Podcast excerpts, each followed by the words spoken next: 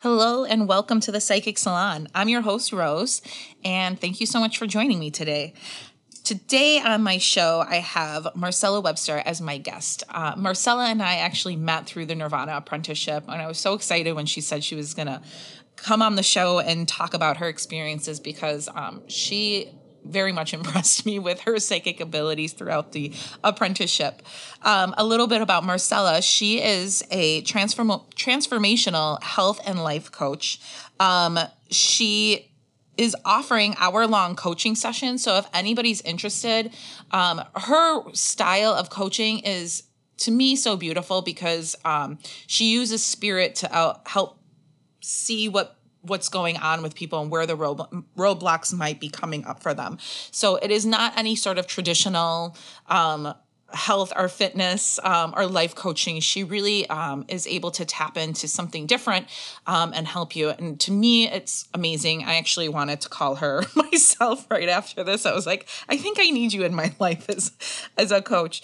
But she is at marcella.coaching on Instagram, and she also is marcellacoaching.com.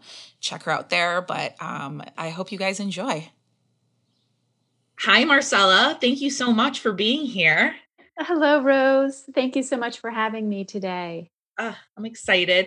I met you through the apprenticeship. I met so many wonderful people. Like, it really was cool because in a time when we were all stuck inside, I met some of the greatest people, and you guys are kind of all scattered all over. So I love that way.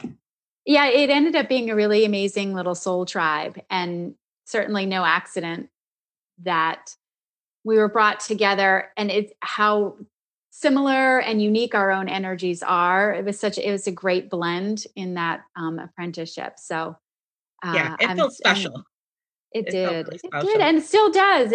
We still get to keep these connections. And so it's really wonderful. So I know we're going to have a lot to talk about, but I always like to kind of start with like a moment, and maybe you already have something in your head, but kind of what was like one of the first times you're like, wait a minute, I do feel psychic, or you started to trust something and things unfolded. You have a moment like that? Well, it's so funny. I always loved to hear, especially in our training and, really sort of, when I could like always sort of go, oh, that's, such a powerful psychic. And you hear them say, oh, I always talked to my spirit guides. And I always knew I saw dead people, and my, my dead grandmother would come and sit at my bed every night. Right. Like, yes. And I have to tell you, I was not at all that person at all. I thought, as I thought about that, what I sort of, and this is just my unique perspective on it, I can track the moments where I was intuitive all along. And to me, being psychic has just a little bit of a different energy to it, right? For me, that intuition is that inner guidance, that sense of knowing for no reason at all. And being able to perceive something that might be coming into your field. And a lot of times for me, the intuition wasn't something that I called in. It just would happen. It would be a voice in my head or, and to me, the psychic, and as I've learned that skill and honed that skill, it's sort of an extension of that intuition. And I believe we all are psychic and we all are intuitive. But to me, the psychic energy wasn't something I loved that other people could do it, but I didn't realize how much I could tap into it. So for me, that intuition when I was little was having a sense of knowing something was going to happen, like a premonition. And that would be like an example. And I never thought it was unusual, but I'll give you an example. Like I spent a lot of my childhood. I had a very dear friend who was like a sister to me. She was my best friend, and her name is Jessie. And Jessie and I would be like, one time we were out on her family's boat down in Florida, and I just looked at her and I said, what if this boat runs out of gas? And she looked at me like I was crazy. And like a second later, the boat ran out of gas. And we were like stuck in the middle of the ocean. I mean, terrifying. We got that. But it was, yeah. And another time, like, this is naughty. We were, you know, a little bit older. We were like preteens. And I think one of us found a cigarette and we were smoking a cigarette, and we were back in this area, like, where no one would find us. And I said, what if your parents drive by? And sure enough, her freaking parents drove right by, like, a second late. And it freaked her out. To me, it was just normal. And it was like, I didn't even think twice about it, but it freaked her out enough that she noticed it and would tell me, like, you know, she definitely sensed some kind of witchy woo-woo energy there that, that she defined as unusual. And for me, was just normal. So I can kind of track that back to early on. And the other thing I think is kind of cool is I've realized my father is intuitive and psychic. And I think a lot of times that goes through a family line. And I didn't realize it until this training. And then I started to really think about my father and watching his moments of really being tuned into an intuitive sense. So, I didn't realize that I had sort of psychic gifts. I had a lot of unusual experiences. I had a wonderful stepmother who had me doing yoga at a very early age when nobody did it in the 80s. And then she took me to do past life regressions and like all that kind of cool stuff. When I was 17, I had a near-death experience where I almost drowned, and I saw, I had that sort of life flashing before your eyes moment. And so I had lots of unusual experiences. And I think that may be unique to people who are intuitive and psychic. Like, the veil is thinner for us and we have more moments that just aren't explainable. But I love that you even bring that up, because I think that's one of the things. If it's so common and then you don't even think twice about it, sometimes it's like hard to see ourselves or what's unique to us. Right. Like, oh, maybe other people have these moments. And I mean, I do think everybody does in their own way, maybe, but, or if you're just more sensitive to certain things, but like, I think that happens a lot. So it can be hard to identify it as something special. Yeah. Yeah, absolutely. And, you know, I really turned off any sense of intuitive guidance. When I was like, by the time I'd gone to college, I was really not operating from intuition, and I really turned it off, until my oldest child, who's 18 now, has special needs.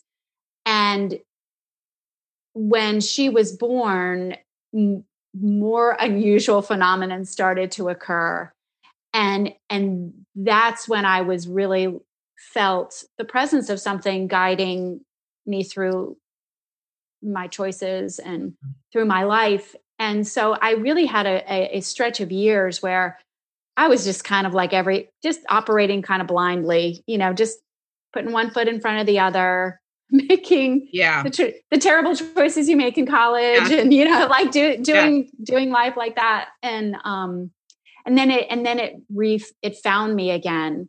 And I, what I would really love for your audience to hear is a lot of times there were things that happened to me or choices that I made where I kind of didn't have any other choice about it. It was like these moments where I would decide to do something very different that I can't explain, except that it was like my spirit guides were like redirecting me really drastically in certain directions. And one of those things was joining our training, really? Yeah, absolutely. I had an elusive intention around honing into my intuitive gifts. And the email appeared from the Nirvana school, and I hadn't followed Deganite at all. And I just liked the colors on the branding. And I said yes, without ever doing any sort of research in it. And which I'm not recommending that way of going about your life. Oh, I love this, because sometimes it is how it is. Right. Where you make a choice and you don't even realize why. You just know you have to do that. You have to do that thing. And so I think the more we can get curious around that, really be more, a little more directive around that, the more powerful our guides and spirit can put us in on the path we need to be on and help. And yeah, absolutely. Okay. So I'm going back to like when you said in college, because it's funny when you said like, I turned it off a little bit. I remember making a conscious decision. Like this was in my 30s though. Like, and there was just I had a lot of change that happened in a short period of time. So I felt like I was like underwater. Like I was just trying to like, you know, get up, survive each day. Right. Like do the thing. And I feel like I made a conscious decision to shut it off because I was like, I can't, like, it felt like frivolous in a way. I didn't, mm-hmm. Weird thing. I don't even want to say it was a very conscious decision. Like I'm doing this, but I remember turning it off. And I remember feeling like, I don't know, it was weird. Like the magic was gone. Like right. You were younger, you were going to college. So maybe it was a different experience, but like, can you explain that time? Like, do you notice a contrast between when it came back strongly? Yes, absolutely.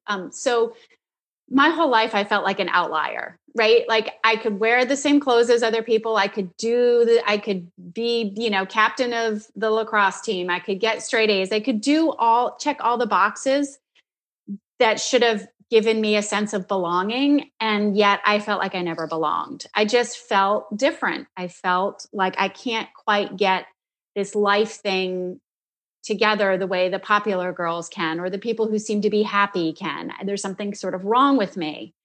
And so I really kind of made a conscious choice. Like, I want to just be like everybody else. I want to have, you know, the perfect marriage. I want to have three perfect children. I want the white picket fence. I thought that if I arranged my external world a certain way, I would get my club card. I would get my, like, I can be just like everybody else card. Yes. And so I really that was my plan that for happiness was I'll just create my outside world to look like up to a certain standard. And then I get to belong. And what I found was right. So the plan was to have children. And then my eldest child was born and she has, she's developmentally disabled and has extraordinary special needs. And she's the greatest blessing and the greatest teacher. I have to say she's an angel that's come here to teach us and everyone who meets her really powerful lessons. So that's my daughter Campbell. And what I realized was it's not about my ego having a plan for success. It's about and I use the word God, but if source or universe, whatever's more comfortable for people, that's just sometimes the word I fall into, is that God had a different plan for my life. And there was a period of accepting around that, but there was no denying the presence of angels, of guides, of helpers from the other side when she was born. And it became undeniable. Yeah. I mean, and that makes sense, right? When you're in a place where you're overwhelmed by the situation, for them to come through. And I hear that a lot in people's stories. It's like, it can be more obvious. Like if you're not reading the subtle signs, here are some bigger signs to help you get through, to know you're not alone. Right. Absolutely. And I mean, this is kind of a cool little, so I had been introduced to a neighbor when I was pregnant with her, who was a medical intuitive. Oh, wow. who said something about her having special needs and having an issue and with her brain possibly. And my daughter has seizures and she has a mitochondrial disorder is the sort of loose diagnosis. But that medical intuitive took me to another psychic who was, you know, I call a very powerful psychic. Well, we're all powerful, but she said to me that my daughter would walk a special walk and she would have her own unique path. And that then I would have twin boys who were just sort of like your all-American boys. And so when I was pregnant with her, there was part of me that was really open that I was bringing in a unique child. And when she hit, I felt her soul incarnate when she was born, which was a really cool experience. And she was perfect, quote, perfect. She was beautiful and looked healthy. And I was like, what the heck? I wasn't disappointed, but there was part of me that disconnected, and I had a hard time bonding with her, and there was some postpartum stuff. And then at 10 weeks, she started to have seizures, and it all started to kick in. And it was like, there was part of me that knew this is absolutely in my soul contract to step into this role, to be the mother of this child. And then I wavered back and forth between being absolutely solid in that, and being absolutely solid in my faith that there was a bigger plan. And then I would have moments where I would be in a little bit of a collapse and feel completely alone, completely without support, struggling to make meaning of all of it. And I would kind of have these moments where I was able to be so connected to it, and then these moments of really grief and disconnection, and my human self really struggling. And I think that's also really normal, that we so believe, and then we so don't believe, and have that "why am I forsaken" feeling. Yeah. You know, I think that's, we're humans. That's the thing. It's like, I was joking about this because I joke about these things. It was like, I'm like, I either feel like I was royalty in a past life where I was just being carried around and fed, and I'm struggling. I'm like, or I'm remembering, you know, the life beyond this one in the spirit world where I can just snap my fingers and things come to fruition. And now I struggle being human. Like, yeah, you know, you have to, you do. I mean, those emotions are their own teachers, and they are sometimes really difficult to go through. But like you were saying before, it's almost like you can speak a different language, or to people, you've always had this, but it seems like this is sharpening, almost like a tool for you. Right. And by the way, okay, two things. I'm sorry, I get excited. Yeah, I'm hearing your story, and I'm like, oh, my brain is like a ping pong. So let me focus. But like, one, when you said you had the medical medium neighbor and they brought you to the psychic, were you seeing psychics before this? Was this a tool that you were using and open to? Yeah, it's so funny. So when I was a teenager and I had a wonderful stepmother who was so wide open with it, I was really into it. And then I got afraid of it. And my ex-husband was very curious about it, which is interesting because once I really got into it, he hated it. But I was initially a little bit afraid of it. I think a lot of us, the first time we see a psychic, or you know, when I talk to people and I'm turning that on, it's like, I don't want to know. I don't want to know. I don't want to know, because we feel like it. I think there's part of us. What I love about most of the psychics that I've seen is there is that sense of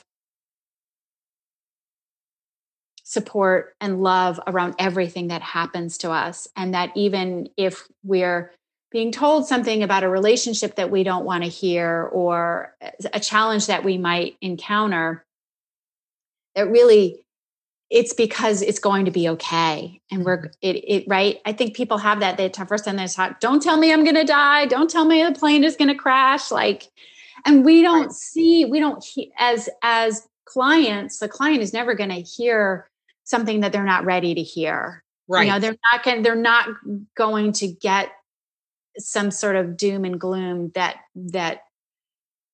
causes them to get stuck.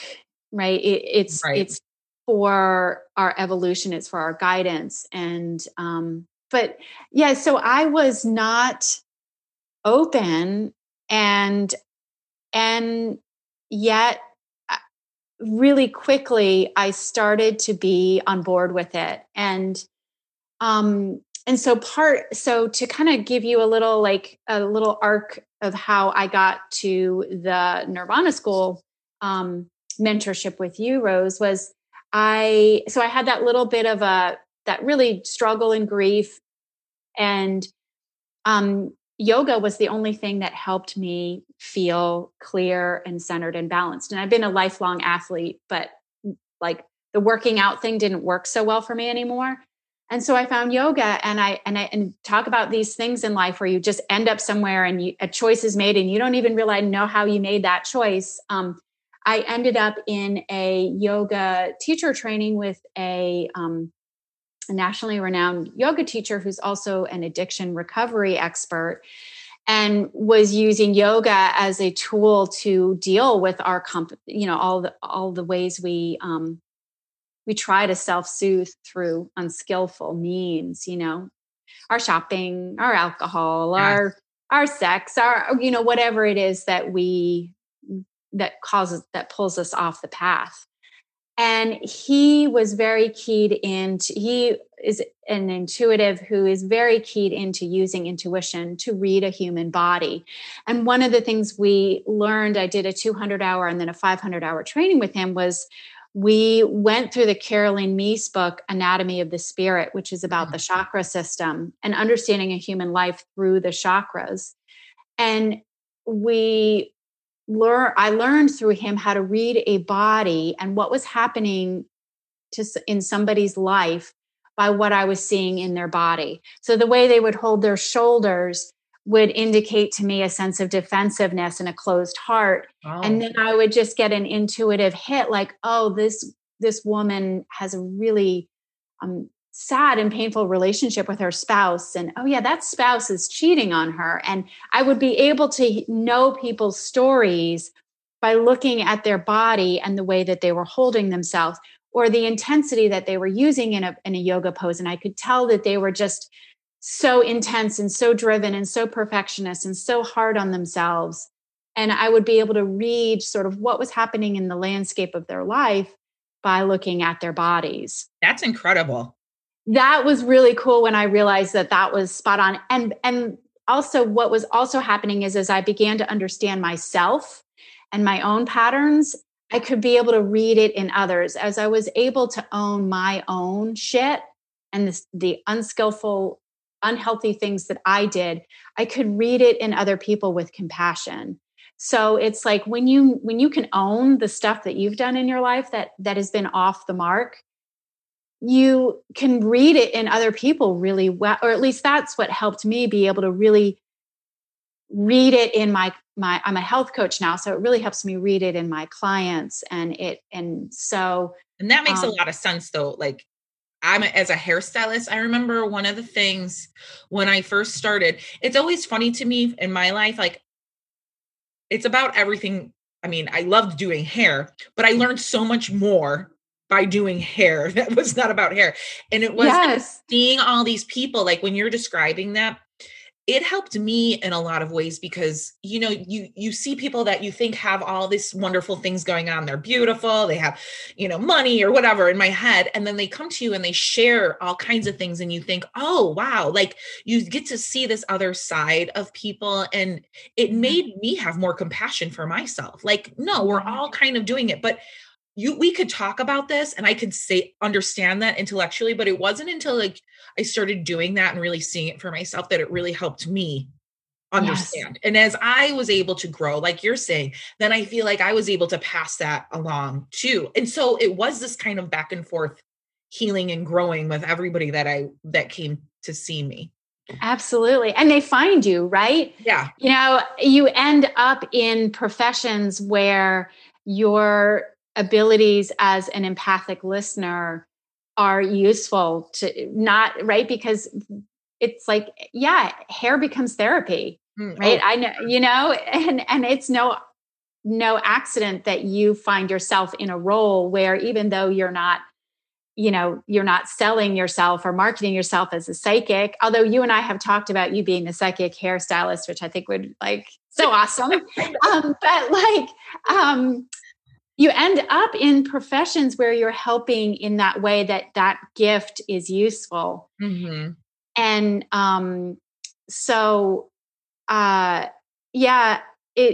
you realize all pain is the same, all my stuff is your stuff. there are those universal commonalities, and that's such a powerful connection when you can be with somebody and hold the space for their experience without judgment. To me, that's Christ consciousness. That's love. That is like, you know, what the Buddha talks about. It's really, then you're really vibrating at an intense frequency. It's so cool. It really is. And it really does like fill you up. I think this is when they say, when you're in the flow, it doesn't feel like work anymore. Like, right. It fills you up in a way too. But is this kind of going into your work now? So I'm taking it then. You're using that, like the skill that you learned. I was on your website and you mentioned this guy's name, the one that you're talking about. Is it Rolf Gates? Yeah. Rolf Gates. Okay. Mm-hmm. Yeah. So the guy you were taking classes with. So is that what kind of led you to become a coach once you started seeing these things? Yeah. So what happened was and now looking back, I'm like, oh my gosh, you know, Source was guiding me through each little experience we have leads to the next experience. And somehow it's going to be, you know, we work hard and we make our life into gold, and then our gold is used, right? Mm-hmm. The energy that we put out is never going to be wasted. The universe is going to put us in places to use all of that. So, so I didn't know I wanted to be a yoga teacher. I just went because it was healing for me. And then I found that I could teach yoga. Like instantly I was a teacher. I didn't have to, I did work at it and I worked at the skill, but it was a natural. It was absolutely like fit me like a glove. And so I started teaching, and then I opened my own yoga studio, and kind of butt up against my limitations that I had around money and around some of my other tendencies. And that was a great learning experience, but ultimately ended in closing my studio. But what I loved about it was being of service to my students, and they kept coming up to me randomly in the supermarket. They would find me and send messages. And they kept saying to me, I want to keep working with you. You know, the stuff that you would say in class about healing the body and healing the mind and healing the spirit, I want to work with you. And I didn't have any program or any format to do that. So I went to a health coach training program again, for me, because I was suffering with body image issues. I was a perfectionist, and I, again, like perfect the outside so no one has to look at the vulnerable insides.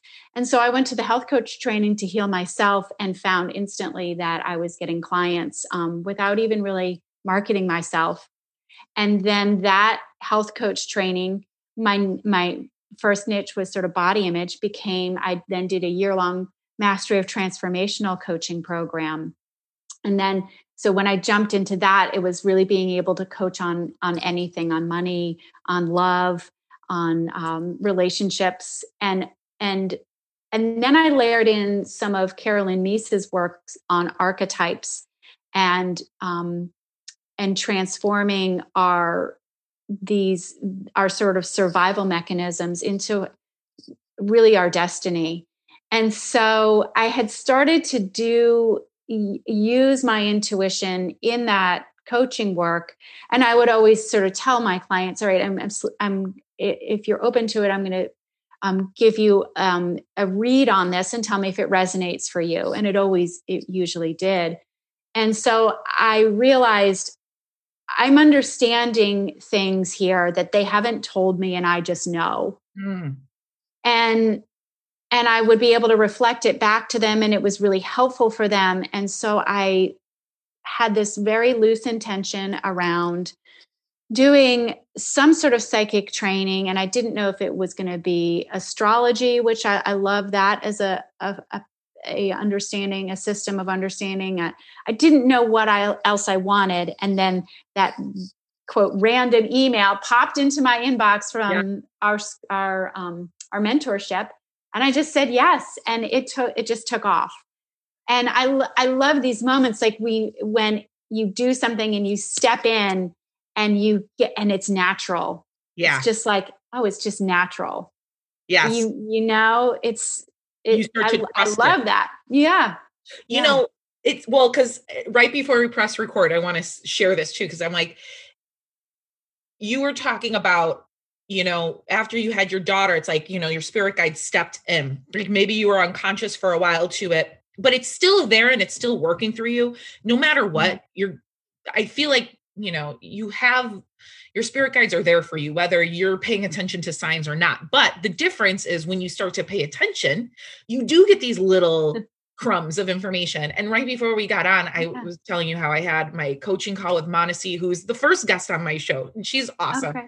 And I was talking about my own struggles with body image and all this stuff. And then I go to your site, and I know you're a coach, but it's that your whole story was this, because it was, you were talking about how you were this lifelong athlete and how you were trying to control this outside image, which is so easy to get caught up into. You know, like when you're feeling out of control, anything, it could be anything, but it's like you try to control the things, you know, it could be an outlet if you're in the right place, or it could be the thing that's causing you more harm and more trauma if you're forcing these things.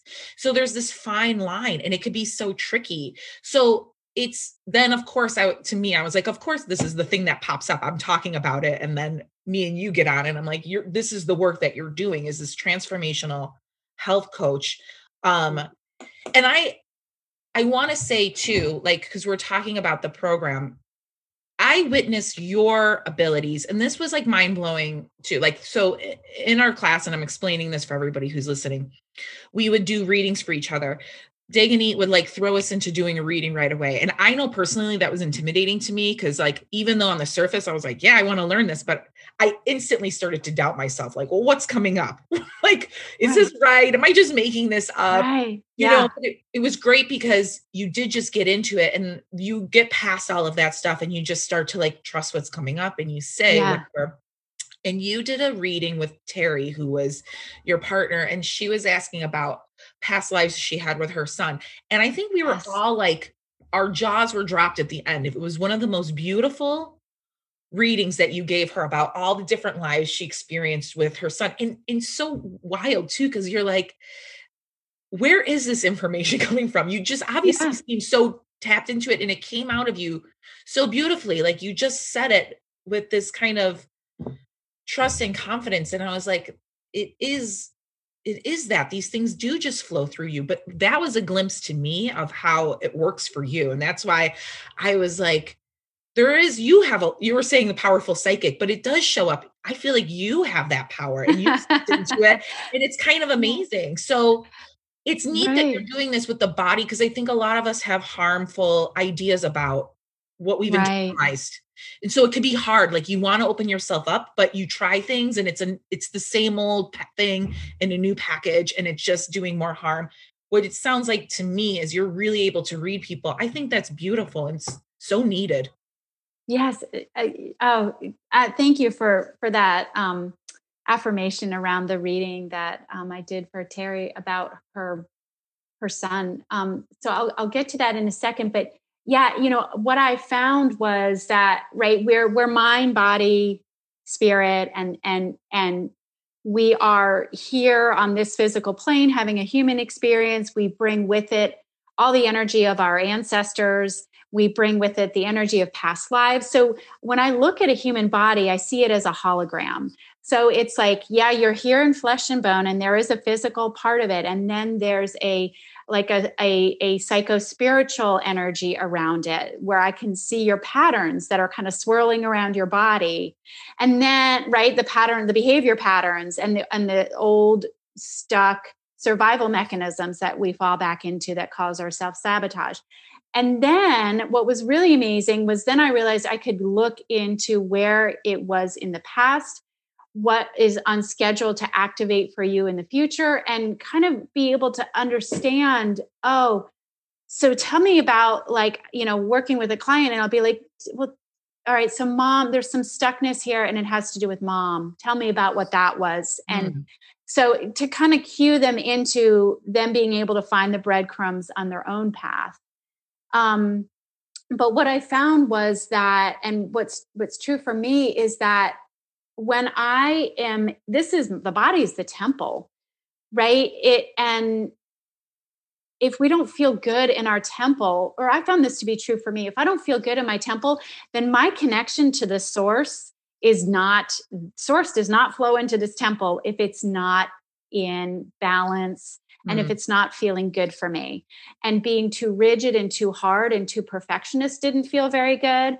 And being too soft and too fluffy and being too much in the ease doesn't work for me. That there is a balance that really works for me. And when I am in balance in my body, because I'm a sort of very kinesthetic person and I'm an athlete, like somatic, what am I? I don't know. I sense a lot of things in my body. And once I was able to bring that in balance, and what I love to do with my clients is like really get in balance in the body, because that's when our connection to source really flows. And for me, when I don't feel connected to divine energy, I know that the answer to access divine energy is, where am I out of alignment in my body? Where is my self-care suffering? Where are my boundaries with certain people in my life out of whack? What are the things that I'm doing that aren't consistent with what I value and what's important to me? And when I can really ground that in my body, it's like then the divine energy flows for me. Yeah. So that's how I work. And balance, like, I love the word balance though too, because balance I think changes. So like this is like, you're constantly checking in with yourself so you can adjust, or like do the, what do they call that? The, I don't know, but constantly being checked. If something's off, okay, where do you need to adjust? So if the balance, maybe it's more movement or more whatever, or less, right? But it can change, I'm guessing. And there's always a balance. Yes. Yeah, absolutely. What works for us in our 20s, I was in my early 20s, I was playing college lacrosse, and then I was running like intensely. And there was a way, running when I had small children, like that was appropriate in that time. And then my hormones changed in my 30s and I needed more yoga. And so I really am about intuition in the body. What I love to guide my clients to is to like, what intuitively resonates for you with food and exercise? Like, I can load you down with diet and exercise theory till you are, blue in the face, but it doesn't do you any good if you can't test it out in your own body and know that, this is sustainable for me. Diets aren't sustainable. Exercise programs we hate aren't sustainable. What's sustainable in the body is when it just puts us in that state of flow and that state of grace with things. I wanted to go back to that, something that we talked about in the reading that I did for Terry. So I was just saying how the body can be a battlefield where we're like at war with our body, we're at war with the reality of our life, and we're we're punishing ourselves for it. And what was really powerful, and I didn't anticipate this when I did that reading for somebody in our mentorship, so your listeners know, I tapped into the thread where she had many, many lifetimes with her son, and they had been incarnated in different relationships. And one of the relationships that I read was one in which they were brothers. And what I felt flushed through me, and I think maybe you felt, everybody who was watching, we had this download of love flow through us in a way that just was like, it was miraculous. It was a miracle to have that sort of download of love. And what I realized in that, I think the point of me having that experience so everyone could witness it, was that love is what's real. That love that we have with a child, with a beloved spouse, with our dearest friend. We've been through these lives many times with these, we incarnate so that we can have this love. And when the love separates in this lifetime, there is grief, but ultimately the love carries through from lifetime to lifetime. And I mean, how incredible if we can have that same sense of love about ourselves that we feel for our children, for our beloved partner, for, you know, our pets, our, you know, all these, that love is what's real. And we can step into that in our bodies and fully own it. Then we can resonate that. We can just start to be that light for other people. I do believe that right there too is that healing part. So if you're able to be in that, it affects people around you so much. And like, you really do create the world you're in. Like when you're, and it's funny because it's like, I wish I could be in that state all the time. That's just not how it is. Yeah. You know, I get frustrated or angry and it's, then you're like, get back to the love. And even that becomes a task. That's like one of my struggles in life.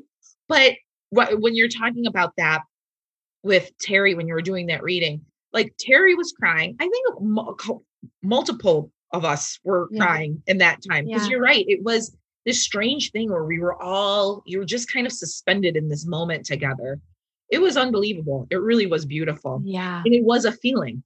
Yeah, it was a feeling. Yeah. And I would have people in my yoga class tell me that they would get into that space when I was teaching. So it is like we become the channel, right? We just become the vessel and it's pouring through us. And our job is to get out of the freaking way and let it happen. And, you know, when you talk about really stepping into our psychic tools, somehow, and I don't know if it was explicitly said in the mentorship or what I did was my technique for sort of like going from being intuitive to being psychic was I just started to like just blindly trust everything that I was hearing or seeing or having a sense of knowing and just regurgitating it instantly without any filter of, and finding that more times than not, it was on point or it really resonated or landed. And that became sort of my technique, which is not a technique. It's just like, if you see the color blue, say blue. Even if it's, you know, that's the grass is not blue. You're like, no, why am I saying the grass is blue? You know, like it doesn't make logical sense. It's so true. And I think that was one of my limiting things it was funny because I was so face to face with it in that time. Cause it's like, I believed it for everybody else. I had such a hard time believing it for myself. Yeah. Right. So where does that show up elsewhere in my life? And it is funny because like, I do think the more I trust it, the more you're just like, yes, just keep going. And it might just be something you're playing with and it's teaching you or it's leading you to something else, you know? So, I tend to like to overthink or not. I hate using that word, but like, you know, I like to ponder all possibilities. So sometimes I can get stuck in that, you know, and, learning to trust this was kind of like this wild thing. Like you don't know and let it go and just trusting it. And it really does bring such an ease into life because I didn't think I was a controlling person, but I realized how much I am trying to control all these different aspects of life. Right. So it was, and I love that you say that because I think ultimately it just is so healing if you can come from that place anywhere in your life, just learning to let go and just being like, okay, I'm going this way and I'm going to trust it. Right. Yeah. And, you know, I love something that Caroline Myss, so when I went through a very painful divorce and I had the feeling of being in the upside down and in the unknown. It's like you're all of a sudden in this space where like there is no logic. Not everything that you think you've planned and you've created this little construct of safety around all of a sudden like completely falls through and you're in the upside down and you're in the illogic of life. And what I learned was that's right where spirit has us in the palm of the hand, you know, like the less logical it makes, sometimes the more it is the very thing that's on point. So, you know, so right. It's like, it's like a little bit of comfort too. Yeah, absolutely. You're feeling so lost that you are especially being Yeah. And I love to work with people who are really having that sort of dark night experience, because when we're in the dark night, from my read on that, is that we are absolutely put into those moments of crisis and chaos, because out of chaos and out of destruction comes creation, comes something brand new. And I believe that part of our soul contract is that we will go through dark nights in order to deactivate old patterns and bring our new patterns online. So when I was married to an addict, alcoholic, and I was the perfect little codependent control freak. And when I went through my dark night, what I learned was how to transform that codependent perfectionist control freak into really my authentic self. And yeah, I still have moments where I struggle with being in the unknown, but more and more it's stepping into our authentic self and meeting each moment from that space of our authenticity. And everything you're describing, that's something my coach Manasi Kakaday, she talked about that too, because I did go through like what you're describing. I had this period and it felt like so long too. And all of a sudden I didn't feel like I could relate to myself or anybody else. Like nothing felt familiar. So I was really struggling, and she talked about just this, and it did bring me so much comfort, because it really did feel like the death of, like, I thought I was like messing up somehow. Like, how can it be this strange? Or like, where am I? Like, how do I not make sense? And everything you're describing is kind of what she was telling me too, of, you know, it has to be destroyed for the new to come in. Right. And I loved that, because it was the first time it felt like an empowering thing, as opposed to this thing that was like, it felt like destroying me. But yeah, an old part of me was dying. Like, I was grieving that, like, cause I didn't understand her anymore. Right. You know, I didn't see it that way. Cause when you're in it or going through it, it's like, you can't see it. So for somebody to shine a light on that, it gave me a little bit more like hopeful and like, okay, I'm still in the right place. I'm still doing the right things. It didn't feel so hopeless. Yeah. But, you know, oh, and I'm sorry. You're talking about, earlier about being in that light. And I'm going back again to the reading. Yeah. Elizabeth Gilbert, the woman who wrote Eat, Pray, Love, she has a really good TED Talk. And I don't even think I've watched the movie Eat, Pray, Love. I feel like I've seen bits and pieces, and I've never read the book, but she has this really good TED Talk. There's so many parts of it that I love, but she talks about this part. Like, one, she says, like, you know, if we can go back to just believing that we all have geniuses, not you're a genius, but like this little thing that comes and shows up, like for a creative person, like you can't always take all the credit. You just show up. And then if your genius showed up, then you create this work of art. But if it didn't show up, well, you're still showing up. It's not your fault completely. You know, it's to not like get so down on yourself. But she talks about how, like in Spain, when you see dancers and they're like lighting up the dance floor and everybody's feeling it, right? Everybody starts clapping and they're saying, ole, ole, which she was explaining, it like kind of translates, it used to be Allah, Allah, like a glimpse of God. Oh, okay. Mm-hmm. And I was like, cool. How cool. And she's like, you know, and then the next day the dancers wake up and their knees are hurting and they're back into their old, because you're all connected in this moment and you feel it. And then it's like, you want to like praise whatever it is, because you get that like moment of connectivity, and you're just being bathed in love and light. Yeah. In yoga, they call it samadhi, and it's union with the divine.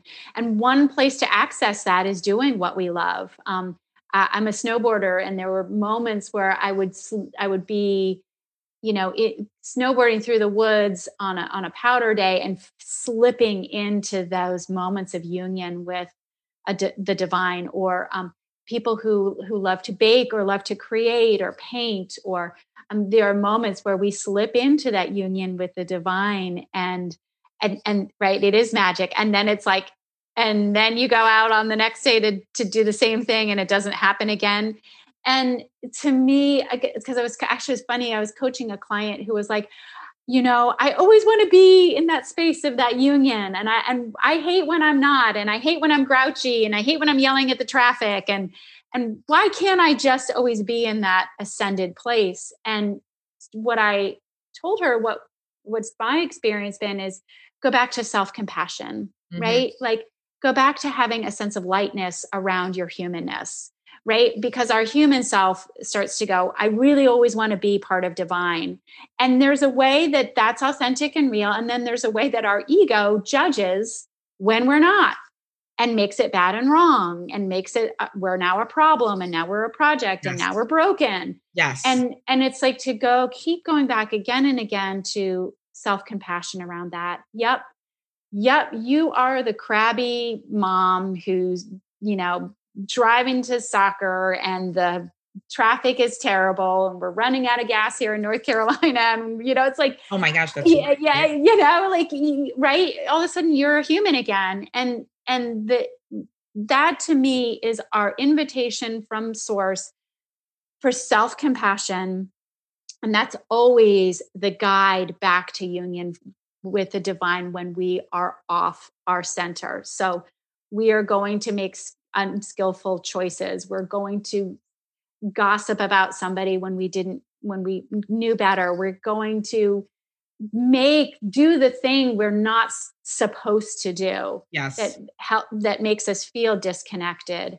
And to always go back to how can I love myself through this? How can I be with myself and hold space for me to be imperfect the way we hold space for other people in our life to be yes. imperfect? Yes. You know, and one of the things that's helped me is that to remind myself that I chose this experience of being human.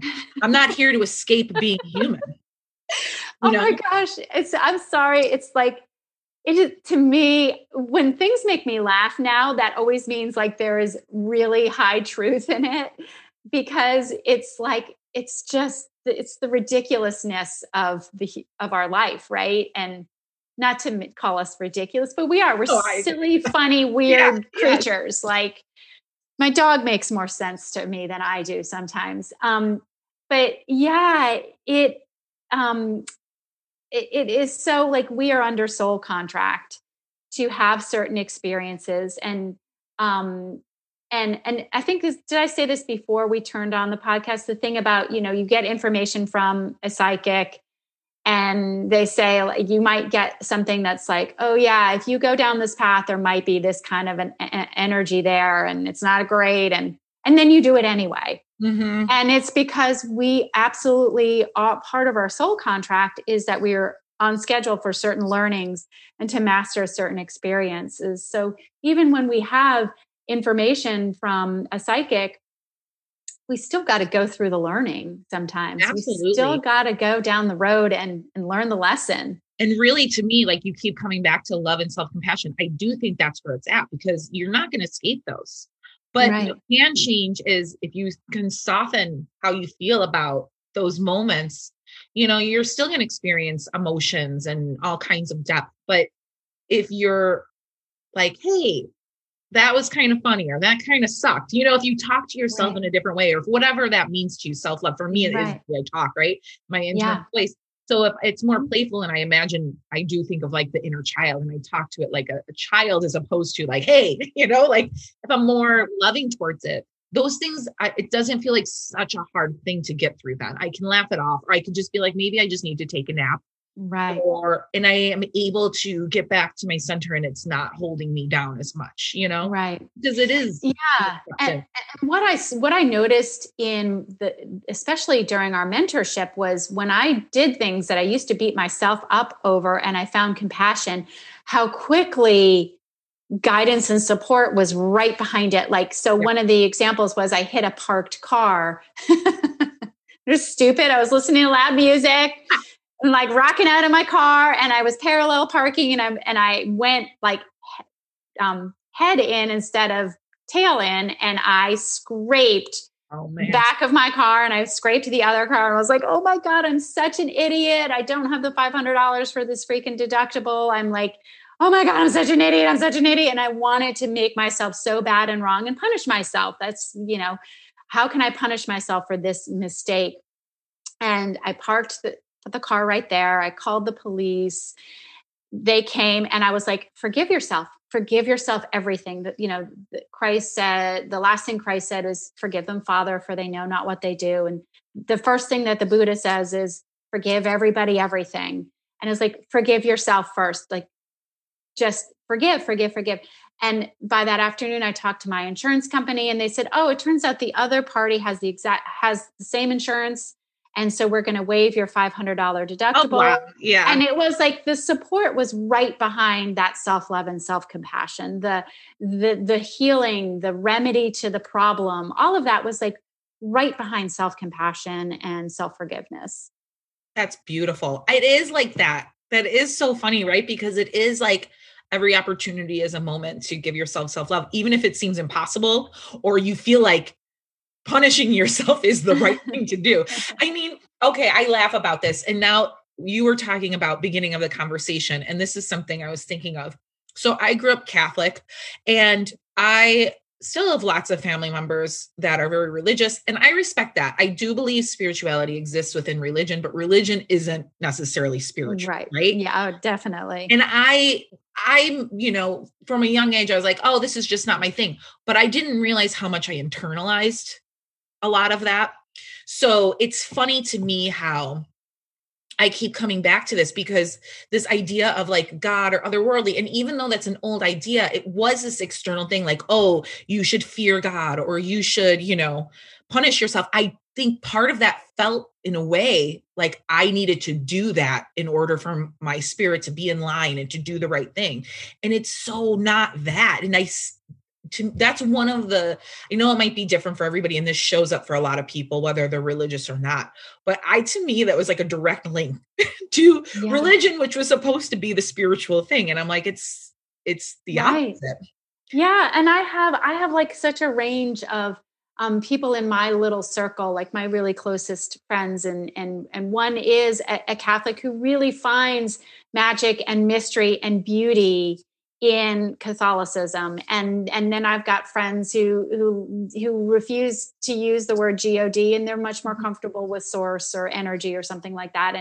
And to me, I say yes to all of it, right? I'm kind of like, yeah, there are moments where, you know, to me, it's finding the essence, the essential energy in whatever you want to call it. Like a name is a name, and whatever you want to call it, however.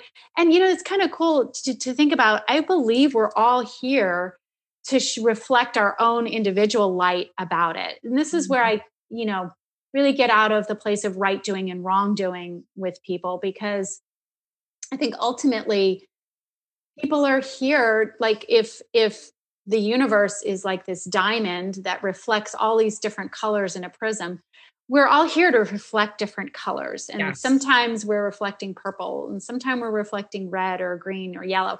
And so we're all here to be unique and to add our own unique beauty to the world. Yeah, you're absolutely right. When I was struggling with religion, I know there was a period in my 20s where I was like really more, you know, like had a hard time with certain things that I was hearing. It wasn't an experience I was having within my family. I do feel like that's why I, like what you're saying, like, I know it exists for some people, like, and I don't judge that, but right. There was other things that I really was having a hard time with as a whole, you know, don't mistake the trees for the forest, or don't mistake the forest for the trees. Right. Like, as you can criticize maybe the idea of something, but it's not necessarily always like the individual that needs to be judged.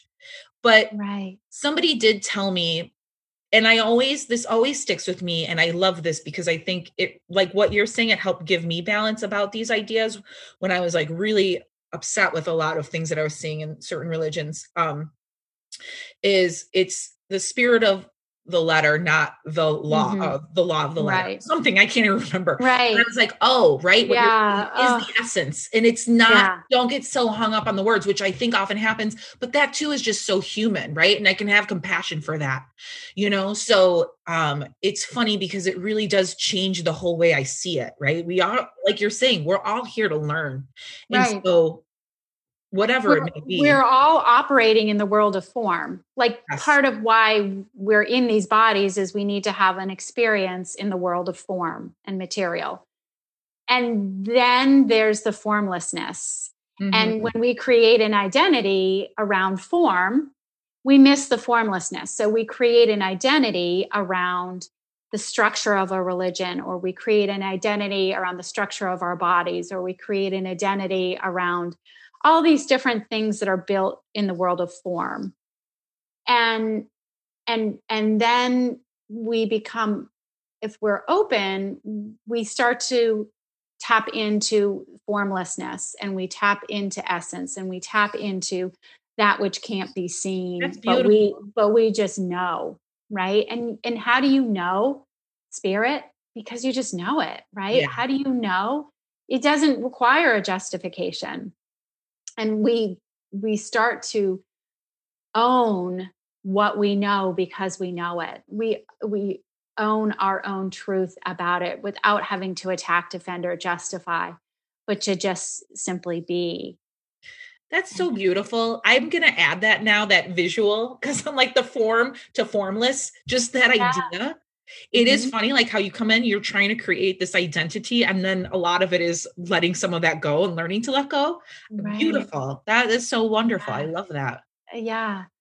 Yeah. And so, to be, we can be grateful for the world of form. I'm grateful for financial support. I'm grateful for healthy food. I'm grateful for the things, and I'm grateful when there's some luxury and some ease in my life. And then to be able to dip into that world of formlessness to kind of, to me, it's not about being in one or the other, but doing the dance, the dance of both things. You can get really off into the world of formlessness and be like, well, if I'm going to be really spiritual, then I don't need money. Or if I'm going to be really spiritual, then I'm, going to be in denial about the world of form. And to me, we're allowed to, where it's a both end. We get to be with both. That, yeah. The whole thing, I'm like, I'm speechless. You said it perfectly. I have nothing to add, but this is, and I'm bringing it full circle now back to the whole psychic thing too, because I think mentally this was, something that I was thinking about a lot lately too, as much as I was open to this idea of other people, being psychic or, being intuitive. I know I had my own intuitive experiences, but it was hard for me to embody. And I think part of that too was the form I created. I'm going to use your language right now around what a psychic was. And I think there's part of this liberation for me of owning this and even doing the psychic salon is accepting that part of myself, accepting that as a whole for everyone, that we have this energy that it is just intuitive and part of our nature. Like I keep using the example of like animals when there's like the tsunami, when they went to higher ground, they didn't question it. They just knew. That doesn't seem so crazy. Like animals have an instinct. Like we have these ways of connecting to each other and to be able to trust that. And I think even though, again, I don't think I thought this was affected me so much, but part of it is like growing up with this idea of what a psychic is.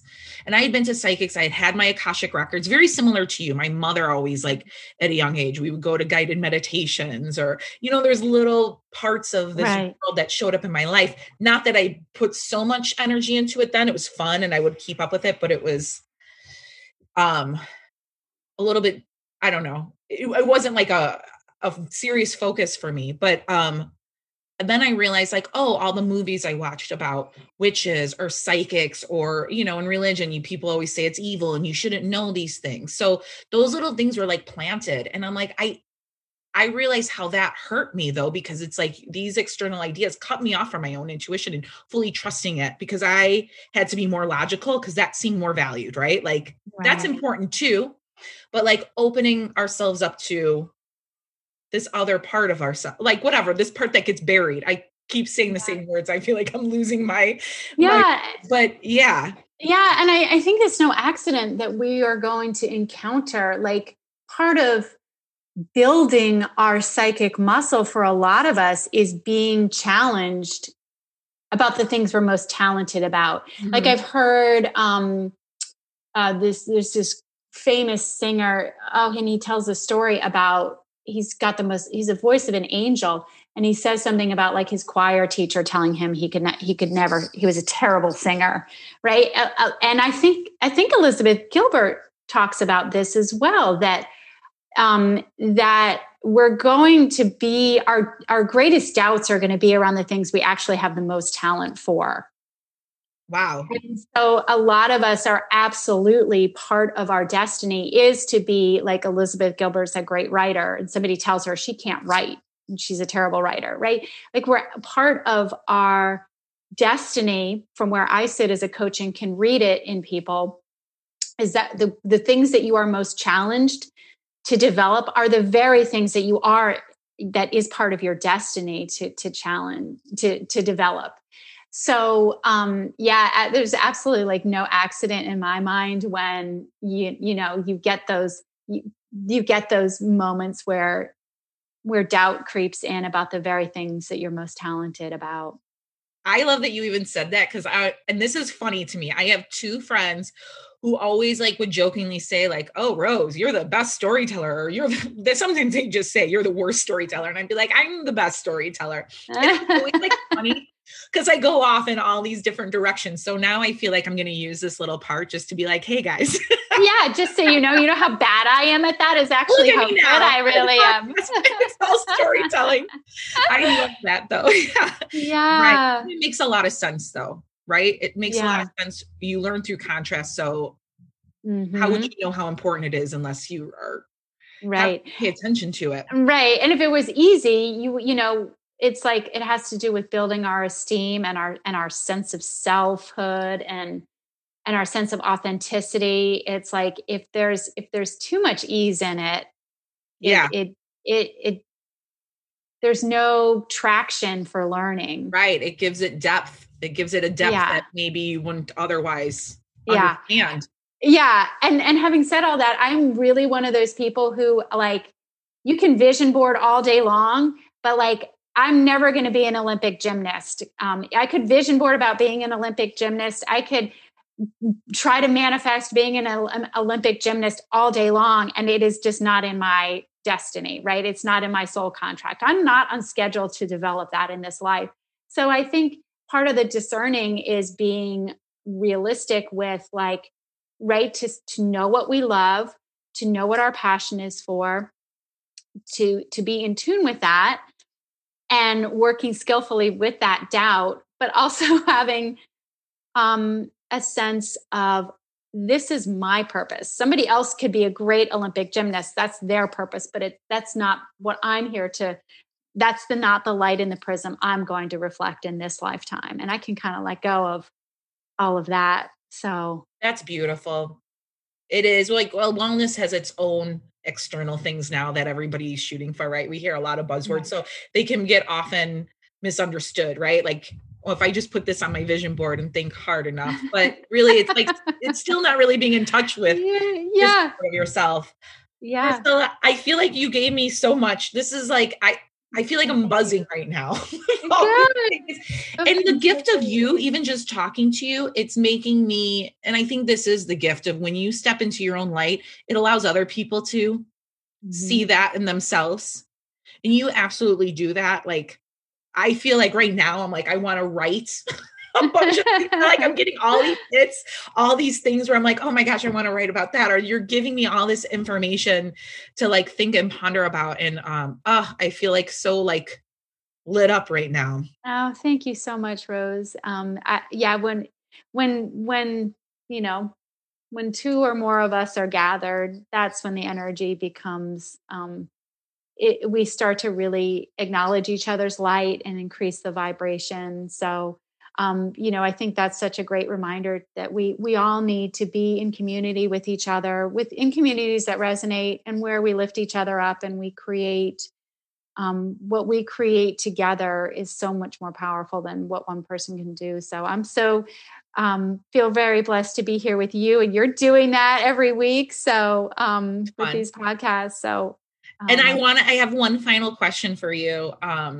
This is just always just like, this is for me to strengthen my own psychic muscle too. It's just to ask in the moment, not be too prepared, and just ask the person the right question for the right moment. And I want to ask you, where you're at in life right now, what's the one thing that you're doing that helps you every day in your spiritual journey that you feel like is making the most impact? Is there it could be yoga, or maybe it's a way of thinking or a mantra. Do you have something that you're doing a lot more of?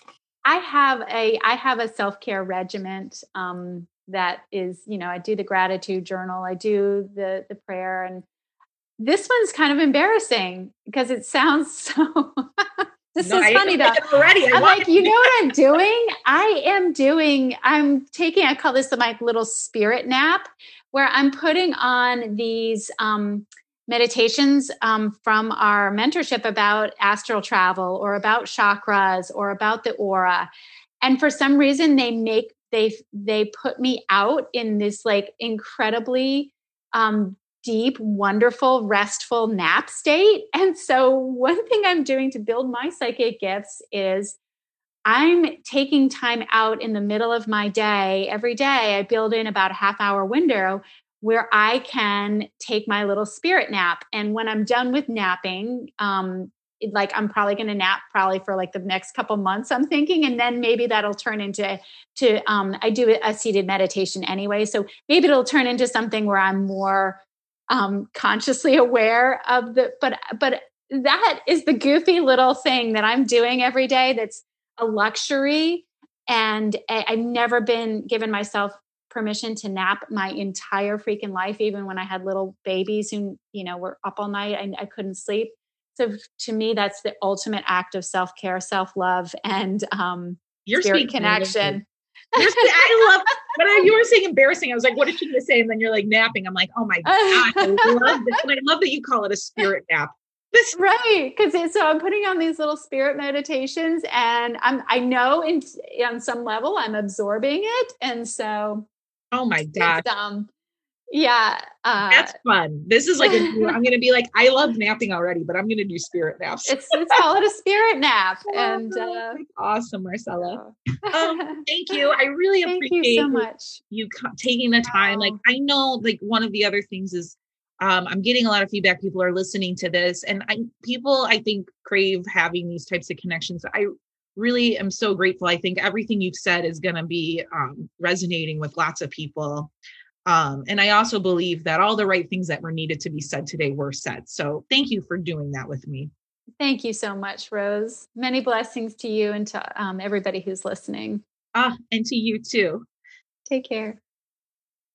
I just loved the conversation I just had with Marcella. I hope you guys did too.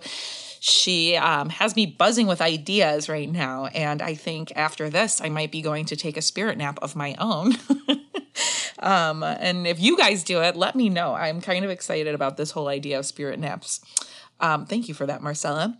So you guys, if you want to follow Marcella, she is on Instagram at marcella.coaching. Go follow her there. She's always talking and giving really beautiful insights into things. I find her posts to be really inspiring. And if you're interested in booking a 1 hour long coaching session, it's a complimentary coaching session with her. You can go to her website, which is also listed in her bio on Instagram, or it's marcellacoaching.com. And you can check out her site there, check out more about what she does, and then book that coaching call because I have to imagine it's an incredible experience working with her.